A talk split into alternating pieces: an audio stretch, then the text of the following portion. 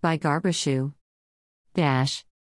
President Muhammadu advises the nation's security establishment and entire citizens to continue being vigilant and careful with security, saying it is important to avoid panic. He urges citizens to remain calm.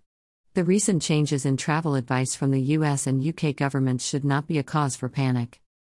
Nigeria is no exception in having terror threats listed in foreign governments' travel advice to their citizens.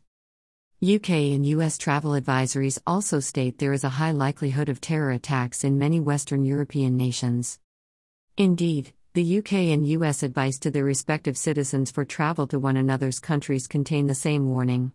Unfortunately, terror is a reality the world over.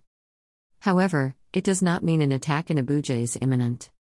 Since the July prison raid, security measures have been reinforced in and around the FCT. Heightened monitoring and interception of terrorist communications ensure potential threats are caught further upstream. Attacks are being foiled. Security agents are proactively rooting out threats to keep citizens safe, much of their work unseen and necessarily confidential. Nigerian safety remains the highest priority of government. Security services are working around the clock to keep harm at bay. The president gives assurances that the government is on top of the security situation in the country.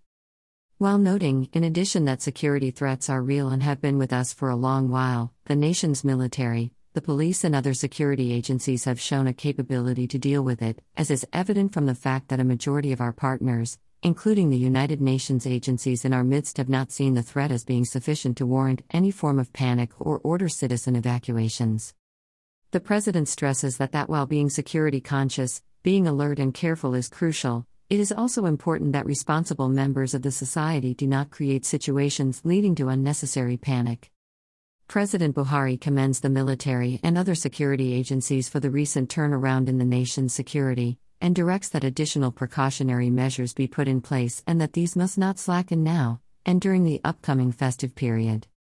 President Buhari expresses optimism that given the ongoing efforts on the part of the military and other security and intelligence agencies with the active support of the civilian population, the nation will emerge victorious against the current challenges facing it. At Views Exclusive Rights, Garba Shehu.